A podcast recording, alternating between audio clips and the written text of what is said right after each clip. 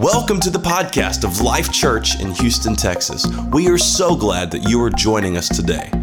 We hope that this message inspires your week, builds your faith, and ultimately brings you closer to Christ.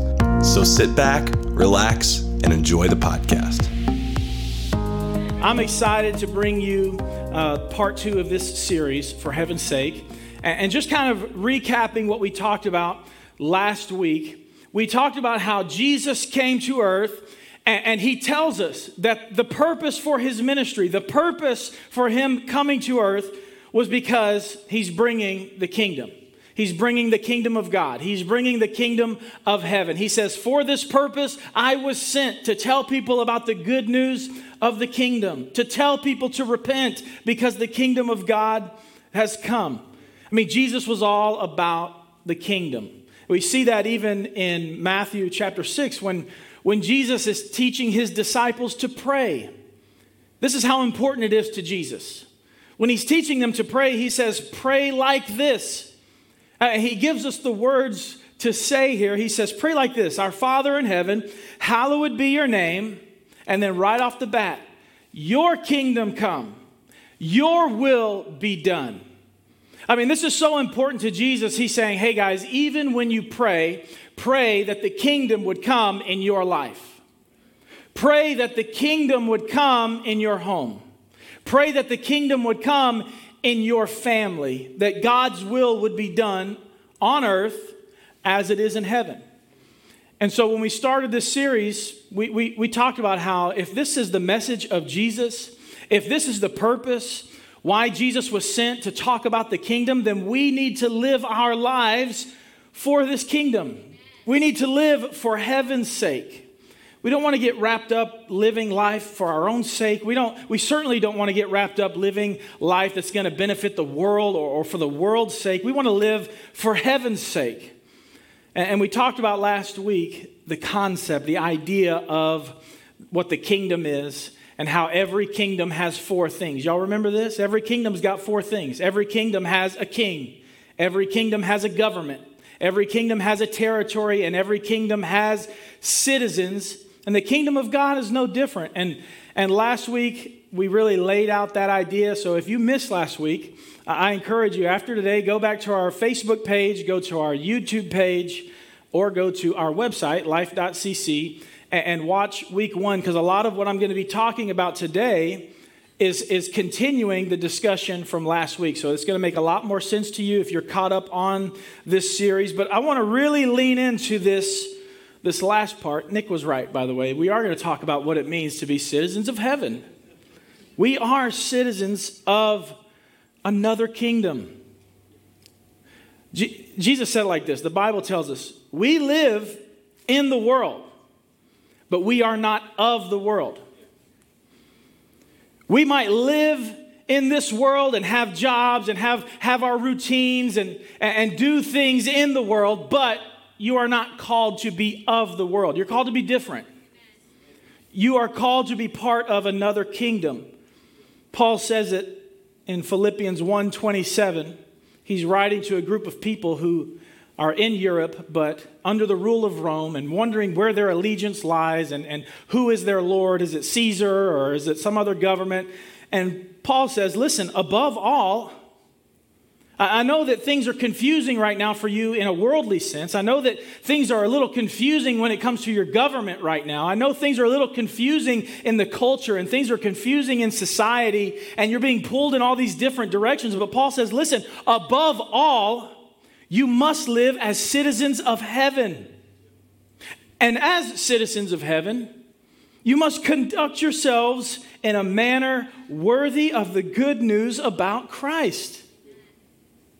You see, the thing that we learn when we look at the teachings of Jesus, when we look at the writings of the apostles, we learn that the kingdom of heaven doesn't look like anything in the world. God's ways don't look like the world's ways. We talked about this last week how Jesus, in his most famous sermon, the Sermon on the Mount, he was telling people, You have heard, but I say unto you. Y'all remember that? Jesus says, Look, you've heard it like this. You, you think it's like this, but I'm bringing you a different way to think. What he's doing is challenging the mindset of the world. He's challenging the, the, the customs of the world. He's challenging the way of life that the world brings. And he says, But here's how the kingdom is. This is how the kingdom is. This is how you live in the kingdom. John chapter 18, verse 36 and 37. This is a conversation between Jesus and Pilate, who's a, who's a Roman official. Jesus says, My kingdom is not of this world. If my kingdom were of this world, my servants would be fighting so that I would not be handed over to the Jews. Now listen, Jesus here is not saying, well, I have a kingdom, but it's not in, in this world. It's not, it's somewhere else. It's, it's a different place. That's not what he's saying. Jesus said, My kingdom is not like this world. If my kingdom was like this world, guess what? My followers would behave just like the people of this world. If my kingdom looked like things that you're used to seeing, Pilate, if my kingdom was of this world, then my followers would react in a way that would be normal for the world. But my kingdom's not of this world, so my followers aren't acting like that. But as it is, my kingdom is not of this realm. So therefore, Pilate says to him, So you are a king. Jesus said, You say correctly, I am a king. For this purpose I have been born, and for this I have come into the world to testify to the truth. And everyone who is of the truth listens to my voice. The kingdom of heaven, it's not of this world, it's not like this world.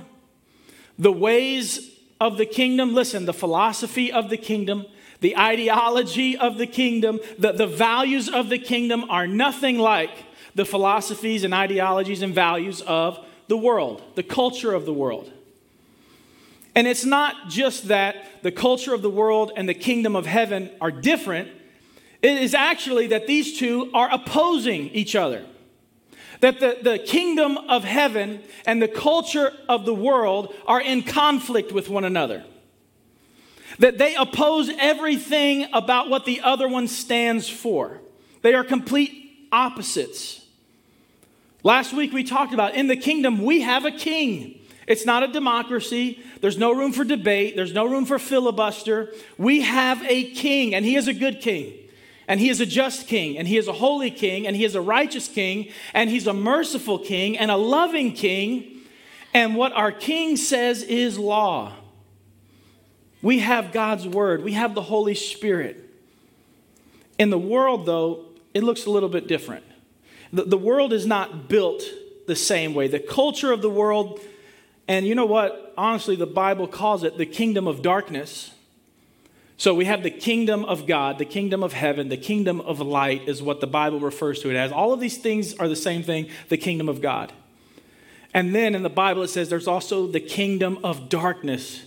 And it calls Satan the ruler of the world, meaning that he is the ruler of this other kingdom that there is another way of life, there is this other force, there is this other kingdom that is at odds with God's kingdom. Y'all following me?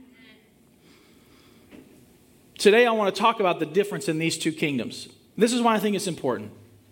If we're talking about living for heaven's sake, if we're talking about living in God's design and God's purpose for your life, and us as believers stepping into the identity that we have in Christ as citizens of heaven, then we need to be able to discern and know what is a lie from the world and what is truth in the kingdom. Young people, y'all need to know what's a lie that's being said in culture right now. What are ways that the enemy is trying to deceive me and pull me out of the kingdom? And what does God's truth say about this? So we're going to talk about these conflicts. And listen, this, this could be an exhaustive list. Houston, I could go on and on. Listen, you guys are used to me being long winded, anyways. I'm sorry. I just have so many good ideas. What can I say? No, I'm just kidding. I just don't know when to shut up. That's what it is. This could be a very exhaustive list, but listen, I'm, I'm going to try to keep it as simple as possible today and talk about the ways that the kingdom of heaven and the culture of the world are at conflict and how you're kind of caught in the middle right now. But you have the choice of what kingdom you're going to belong to. You have a choice of where your allegiance is going to, to lie. You have a choice in how you're going to live.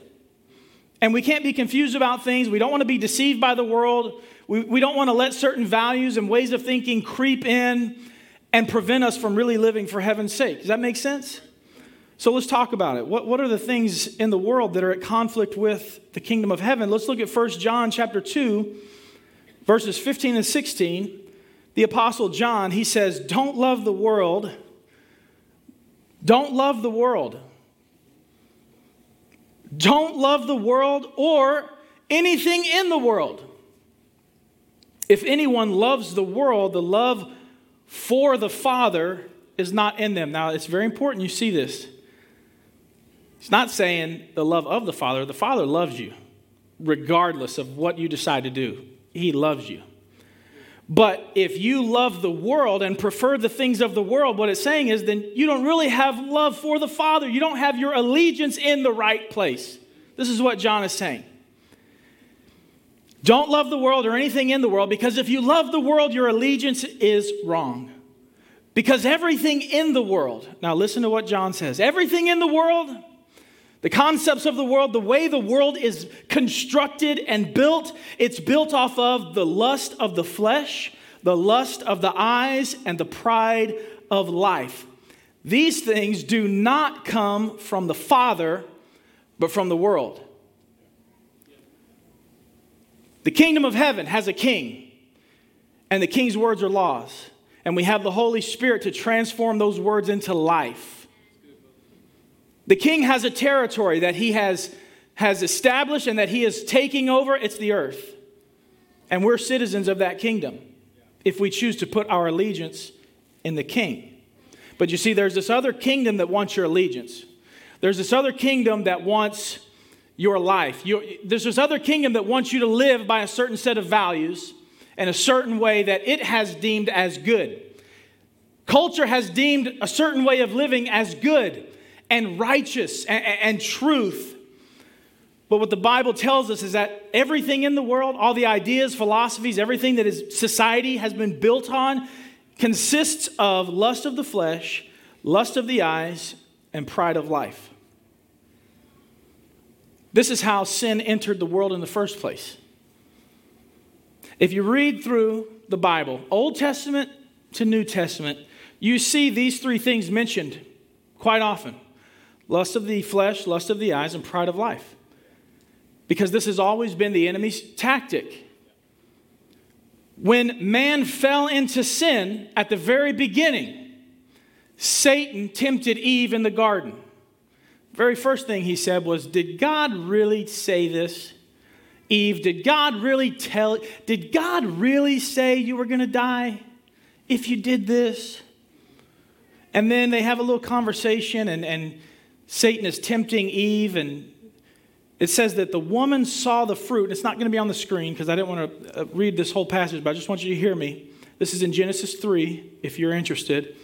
It says that when Eve saw the fruit, she saw that it was good for food, satisfying to her flesh. She saw that it was pleasing to the eye, that it was a, a desirable possession, lust of the eyes. And then it says that she also saw it was desirable for gaining wisdom. This pride that would say, I don't need God, I can elevate myself and have the wisdom to choose what is right and wrong. The very first temptation that came from the enemy, the very first temptation that came against mankind from the kingdom of darkness was a temptation in the lust of the flesh, the lust of the eyes, the pride of life.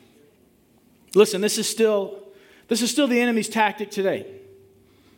In 2022, this is still the enemy's tactic that he's coming at against you. This is still the tactics of the kingdom of darkness, the culture of the world that is coming against and opposing and in conflict with the kingdom of heaven. Everything that God stands for, God's ways, the world is going to reject and be in conflict with because the enemy wants to steal, kill, and destroy. Destroy what? Your identity, your purpose, God's design in your life, God's intention for you. The best life you could ever live is living a life according to God's design and plan, the most fulfilling life. you're ever going to have is a life that is lived within God's plan for you. The enemy wants to keep you from that. Jesus said he came to give us abundant life. That means more and better life. The enemy doesn't want you to have that. So, why is it this tactic? Why do we see over and over again in Scripture that the enemy comes at us with a lust of the flesh, lust of the eyes, and pride of life? Why, why is that his, in the, in the military, we'd say that's his standard operating procedure. He's going to attack you, your flesh, your eyes, your pride. Why? It's because God created you as a body, soul, and spirit. Everybody say that with me body, soul, and spirit. One more time body, soul, and spirit. God created you this way. And so, since God created you as a body, soul, and spirit, the enemy attacks your body, soul, and spirit. Now, let me clear something up real quick because this is important to understand. You are not a spirit trapped inside of a body. You are not a spiritual being trapped inside of a physical body. God created you to have a body. God gave you a body for a purpose. Listen, before sin ever entered the world, he created Adam and Eve with a physical body. They were not spiritual, ethereal beings, they were physical. This is God's plan for you to have a body, for you to have a soul, which your soul is your mind, your will, and your emotions. And he created you with a spirit.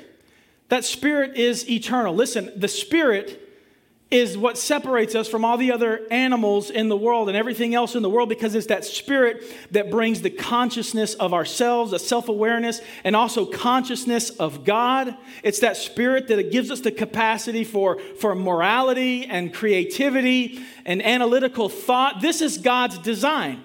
And the three of them are not separate, they are one. God designed you and created you as a body, soul, and spirit to operate as one for a purpose. This is God's work. This is what the Bible says, Ephesians chapter 2, verse 10. We are God's handiwork. God created you like this for a reason. God has a purpose for the way He created you. He created you with a body, a soul, and a spirit. We are God's handiwork, created in Christ Jesus to do good works. Guess what? He's already prepared them for you. God already has a place for you in His kingdom.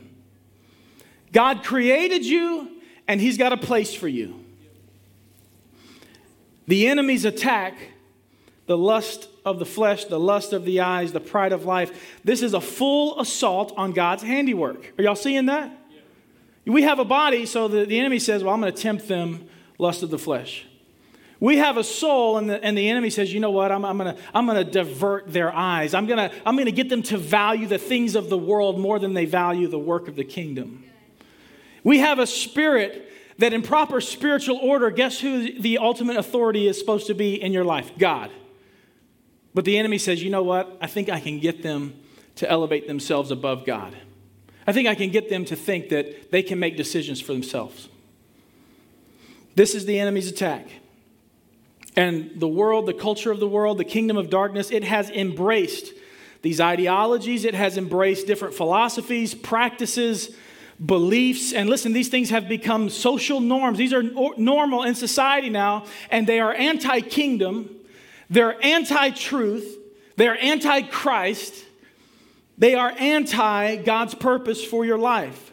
And the world has just embraced these things, the world has elevated these things these institutions and these ideas that have been built off off of the lust of the flesh, the lust of the eyes, and the pride of life. And they elevate these things and say, This is good. This is a righteous way to live. This is the truth. And Jesus was no different than you and I. Jesus faced this temptation. Matthew chapter 4, verses 1 through 11. Jesus was led by the Spirit into the wilderness to be tempted by the devil. After fasting 40 days and 40 nights, he was hungry. Guess what? Jesus had a body. He was hungry. The tempter came to him and said, If you are the Son of God, why don't you tell these stones to become bread? Lust of the flesh. Your body's craving it, so why don't you do it? Jesus answered, It is written, Man shall not live on bread alone, but on every word that comes from the mouth of God. Jesus resisted that temptation. Then the devil took him to the holy city and had him stand on the highest point of the temple. If you are the Son of God, he said, throw yourself down, for it is written, He will command His angels concerning you. They will lift you up in their hands so that you will not strike your foot against a stone. Hey, if you really are the Son of God, why don't you show me how important you are? Pride of life. If you really are a big deal, well, the angels are surely going to save you, so why don't you show me how important you are? Why don't you really show me that this is who you are? And Jesus answered him, It is also written, Do not put the Lord your God to the test. Again, the devil took him to a very high mountain and showed him all the kingdoms of the world and their splendor. Y'all see what's happening right here? All this I will give you, he said, Satan said, the ruler of this world, if you will just bow down and worship me. Jesus said to him, Away from me, Satan, for it is written, Worship the Lord your God and serve him only. And then the devil left him, and angels came and attended him. Hey, when Jesus stood strong and resisted that temptation, when he resisted the lust of the flesh and the lust of the eyes and the pride of life, God looked after him. So let's talk about this conflict. Let's talk about these lies that culture's telling us right now. Let's talk about the lies that the world wants you to believe. And listen, I know some of these things are going to be sensitive topics, they're going to be hot topics in culture. But I want you to know what I'm, where I'm coming from is a place of, of love, compassion, but also conviction to help you see what is a truth of the kingdom and a lie from the world. I don't want you to be deceived by things that are happening in culture. I want you to understand what God says and where God stands on these things. So let's talk about this first lie of the world. A lie from the world is that if it feels good, it is good. Lie of the world if it feels good, it is good. This is an appeal to the lust of the flesh. This is an appeal to you to use your body and treat your body in a way that God did not intend for you too. This is an attack of the enemy to try to get you to use your body that God created for you in a way that dishonors God. The world says if it feels good, it is good. This is, this is feeding those physical appetites that you have. It can be looked at and it can be part of, if anything, it can be in food. Just loving, like me, loving food. Too much.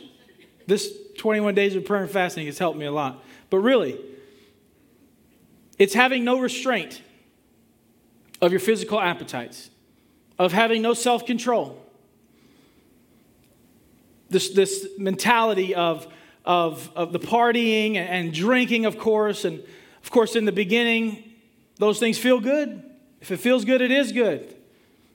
But then they can also be used where you're feeling pain, and so to get rid of the pain, you turn to these things. And that helps. So it must be good. It's just a little weed, it's just a little alcohol. No, you don't understand. I need this. I'm stressed out. If it feels good, it is good. If it makes you feel better, it's good. And you see this turn into a very destructive, damaging lifestyle where the world puts so much emphasis on our feelings, our physical feelings, and that you should do what makes you feel good. That when you are feeling pain, and when you are feeling anxiety, and when you are feeling loneliness, you turn to things that the world has to offer. And instead of seeking these things out because they feel good, all of a sudden you're seeking them out because you're just trying to feel better. And, and then you start having things like self mutilation and cutting and, and these things where you are now abusing and dishonoring the body that God has given you because you have fallen into this lie from the world that says, well, if it feels good, it is good.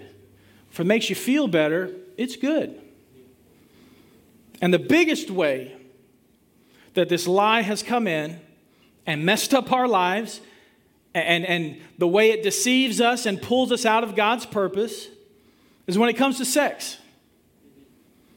Because the world says, have sex as much as you want, have sex with whoever you want. The world glorifies sexual liberation. The world glorifies having sex whenever you want, with whoever you want, with whatever gender you want, with as many partners as you want. And it has degraded sex and devalued sex from God's original purpose for sex. And now we have things like pornography addictions that are starting in young children, man and woman. Adultery is rampant because now we think of love as this sexual, erotic thing. And when you don't feel that with your spouse, who you have built a life with and who you have children with, but all of a sudden you start having this relationship with someone else that's fulfilling these sexual, erotic feelings for you, you think, well, I actually love them. You see what I'm saying? How the, how the world has turned God's plan upside down? Is it any wonder why the divorce rate is so common? Because the lie of the enemy. Sex was created by God for a purpose to be shared in marriage between a husband and wife for a purpose of having children. But the world has removed that and says, have sex with whoever you want and do whatever you want with your body because if it feels good, it is good. Okay, that's the lie of the world. You ready for the truth of the kingdom? The truth of the kingdom is that your body is sacred. Your body is sacred. And I'll just let the Bible speak for itself. 1 Corinthians chapter 6, verses 12 through 20. Paul is writing to a church, believers who are falling into all kinds of sexual immorality. Adultery, fornication, all these things. Paul says in his letter, he says, You say, I'm allowed to do anything. You see, listen, it's the same attacks. It's the same lies. Paul is writing to them saying, Look, you think that if it feels good, you can do it. But not everything is good for you. And even though I am allowing to do any, I am allowed to do anything, I must not become a slave to anything. Listen, what Paul is saying right here is you think it's good. You think because it feels good, you do it, but what you don't understand is you are becoming a slave to that thing. That pretty soon it's not going to make you feel good. You're just going to be hoping that it makes you feel better, but it won't. You say food is made for the stomach and stomach for the food. Look, he's talking about this. You think you should just fill these physical appetites that you have.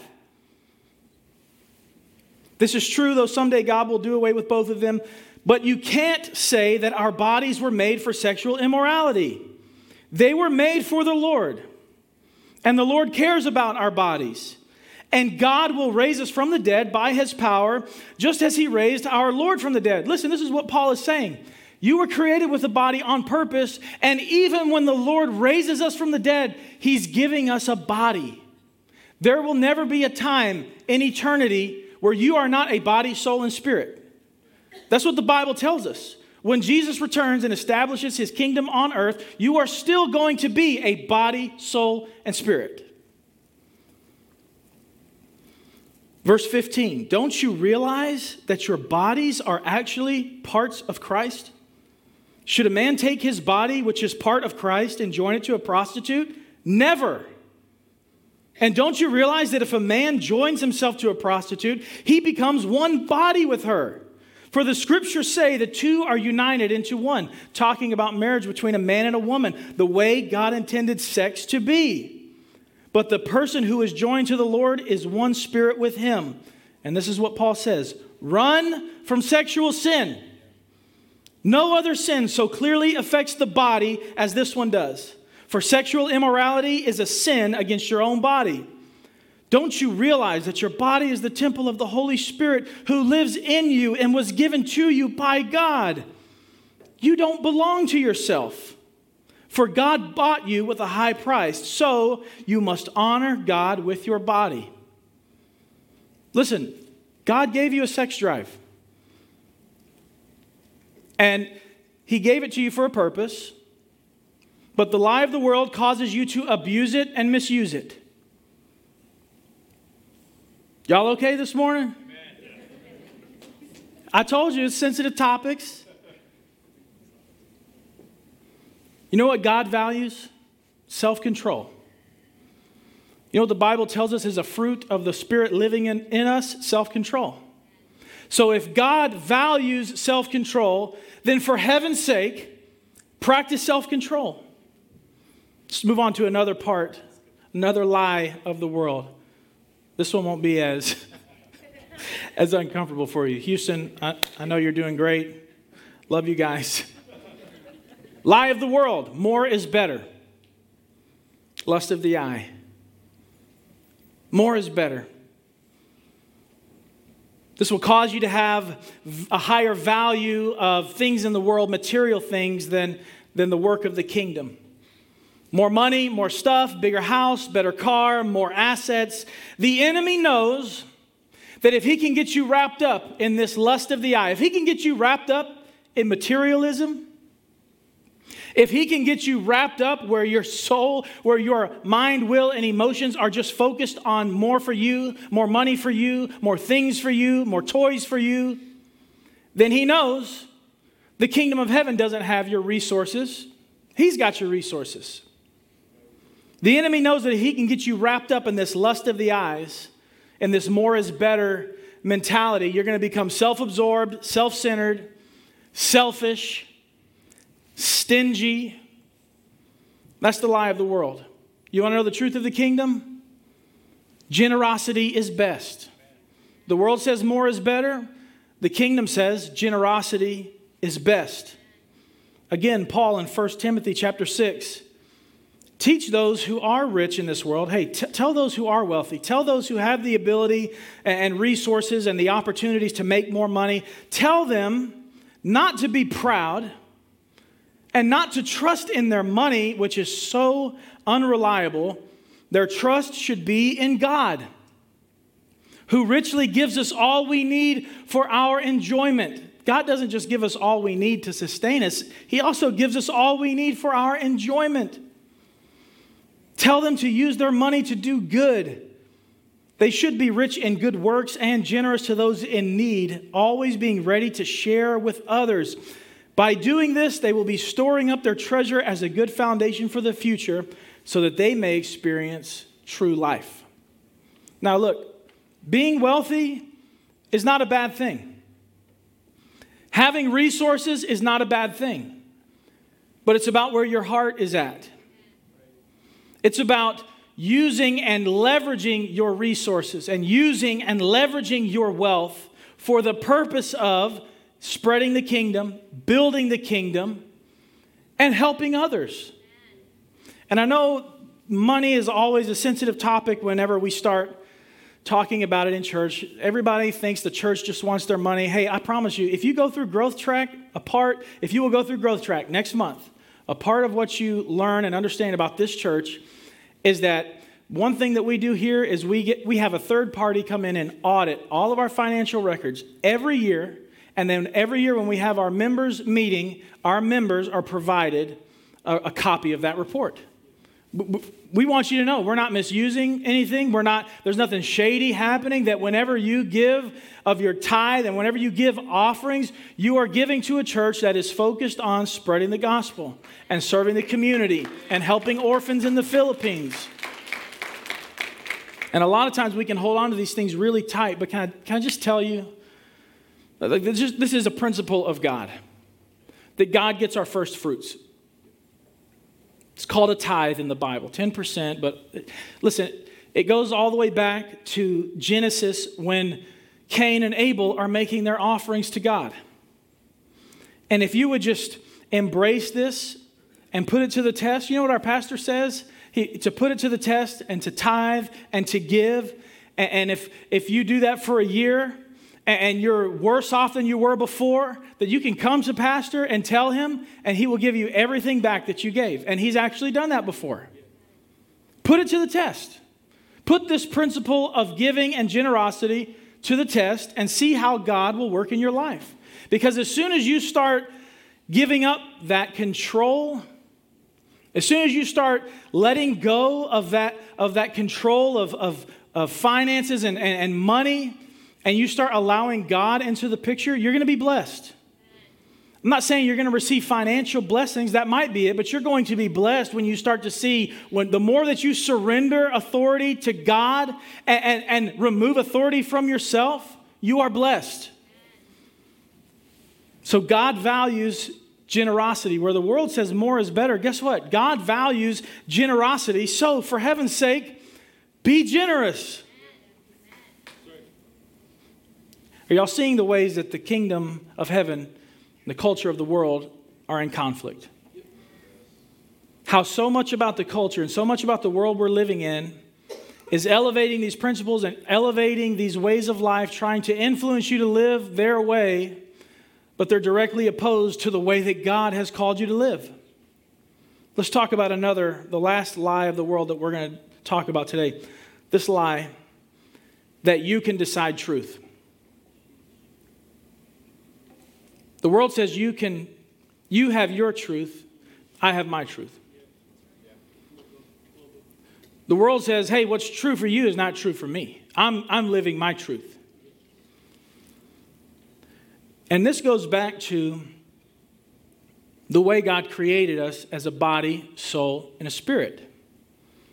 Because if you if you try to separate those three things, if you try to separate God's creation, and this goes back to like some kind of Greek philosophy called dualism that teaches you your, your physical body is not really you, that the real you is the spiritual being that's trapped inside, and everything physical is bad and everything spiritual is good, then you can have a truth that says, well, on the inside, this is who I really am, regardless of what's on the outside.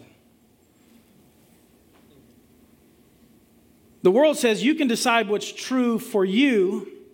Truth is relative, it's not absolute. And that's the pride of life where the enemy wants you to say, you get to decide what is right. You get to decide what's true for you. You get to live your own values.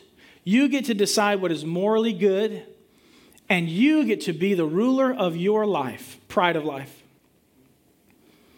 What this does, pride of life, I really think a lot of the things we've talked about today having a generous spirit or being self absorbed and, and, and the way that we treat our physical bodies and our physical appetites with no restraint. A lot of it stems from this having a pride of life where you remove God as your authority and you elevate yourself.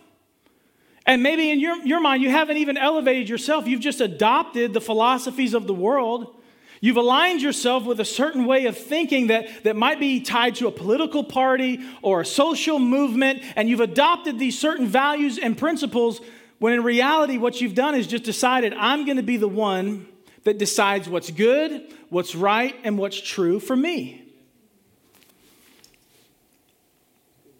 Life or the world, you can decide truth. You can decide truth for sex, for gender, for money, for lifestyle, for values, for principles, for morals.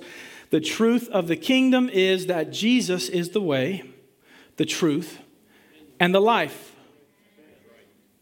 John 14, 6, Jesus answered, I am the way, the truth, and the life. No one comes to the Father except through me. Hey guys, I know you're being taught that there are a lot of different righteous ways of living.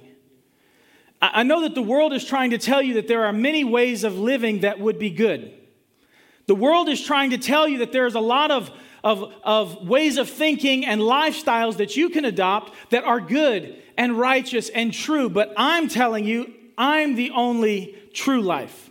I am the truth. And there's no other way to get to the Father except through me. But a lot of times, it's hard for us to really understand what Jesus is saying, and it's because we have the wrong idea of who Jesus is. And I, this is, this is going to be the end of my message.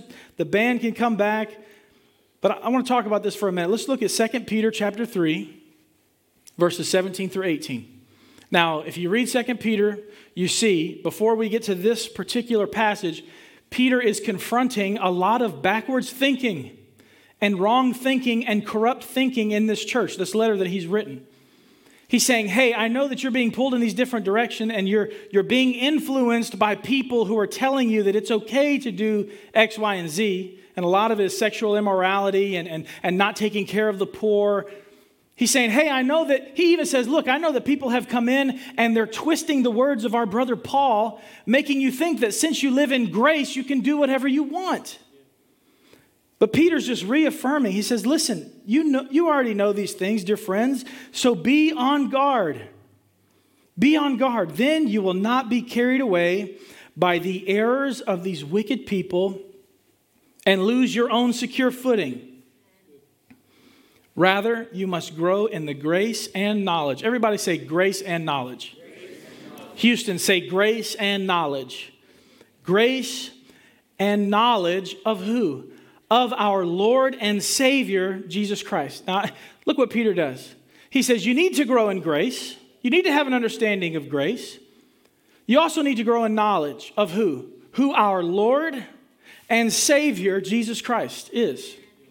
All glory to him both now and forever. Amen. This is what I want to bring to you today that Jesus is Lord and Savior. We like Jesus as the Savior. I like that Jesus is going to save me from hell.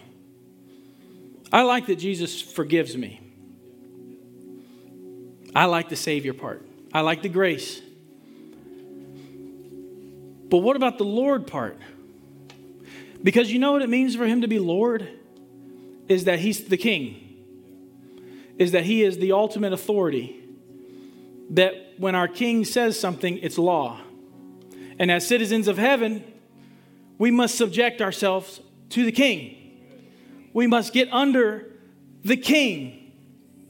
And when we get under the king, and when we get under his ways, and when we get under his thoughts, and when we get under the life that he has for us, we overcome the world.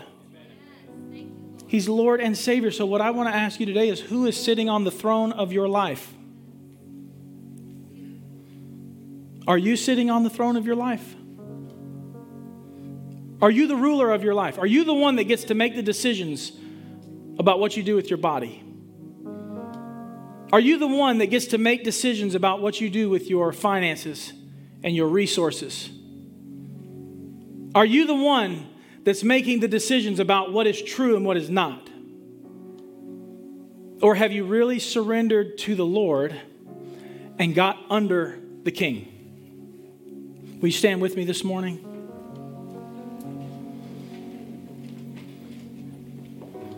So, we've talked about the lies of the world. We've talked about the truths of the kingdom. We've talked about the thing that God, the things that God values. God values self-control. God values generosity. So, for heaven's sake, practice self-control. For heaven's sake, be generous. You know what else God values? Humility. Humble yourself Commit your life to humble servitude. Can I give you an example? Jesus, who is king, coming to earth to serve everyone. Humble yourself for heaven's sake. I know this was more of a teaching kind of message. And Houston, I know this was more of a teaching kind of message, but listen, I know there's a lot of people that still need to make that decision of, hey, I, I, want Jesus to be my Savior. I'm thankful that Jesus is my Savior, but I haven't really made him my Lord yet. There's still some things I'm holding on to with regards to my, my sexuality, my body, what I do with my girlfriend or boyfriend. There's still some things that I have embraced that I know it comes from the world and not from the kingdom I know there's still some things where I, am being too self centered. I know there's some areas where I haven't really given control up, where I haven't allowed God to be my authority. I know there's some people that just need to repent today. So at, at Houston, I'd like to go ahead and turn this back over to Pastor Jim. He's going to lead you through prayer and, and, through our prayer time. But, friends, why don't we go ahead one more time and give it up for the Houston campus? We love you guys. Pastor Jim, you got it.